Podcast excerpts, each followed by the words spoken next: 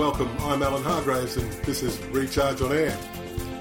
This week I'd like to talk about the connection between innovation and collaboration. It's about using something I call the CASA principle.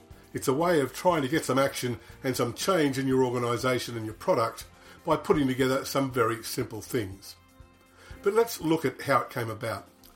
In 2010, a gentleman called Linus Benedict Torvalds was listed as one of the 100 most influential inventors of all time. Now, what did Linus do? He posted a message on an online notice board in 1991.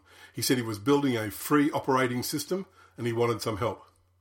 The result was what's called Linux. It revolutionised the open source software movement. Today it's everywhere. Torvalds was 22 years old at the time. Now, Linux didn't grow in a straight line, it grew in fits and starts, in bits and pieces, with thousands of collaborators. The core driver was this they shared a common interest and a common goal. If you want change, that's what you need. But then, why would you want change? Well, no business model is static. People change, markets shift, economies cycle, and technology just keeps evolving. The environment in which you operate is in perpetual motion, even if you aren't. The challenge for the adaptive manager is not just to catch up if you've fallen behind.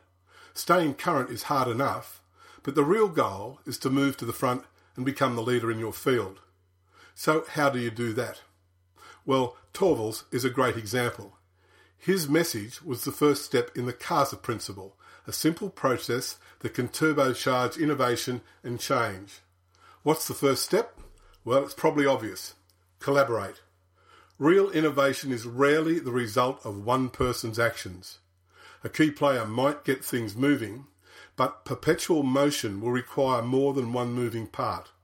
The first step is to assemble the team. What are the strengths required to make this happen? Who has them? They are the people you want on board. That's who Torvalds got on board with his 1991 email. Next, you have to keep adapting.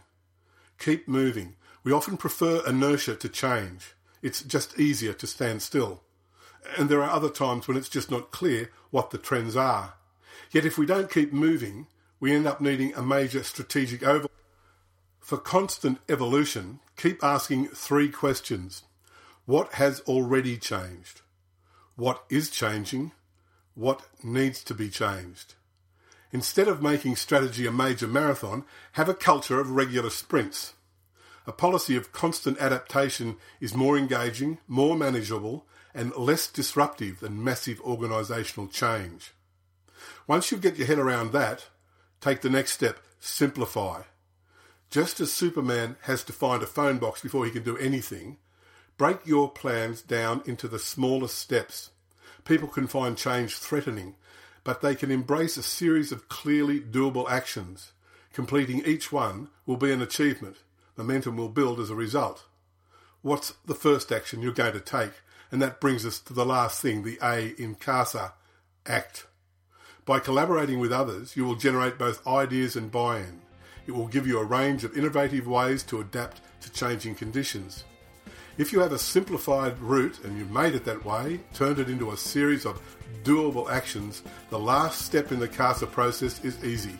You just have to take the first action.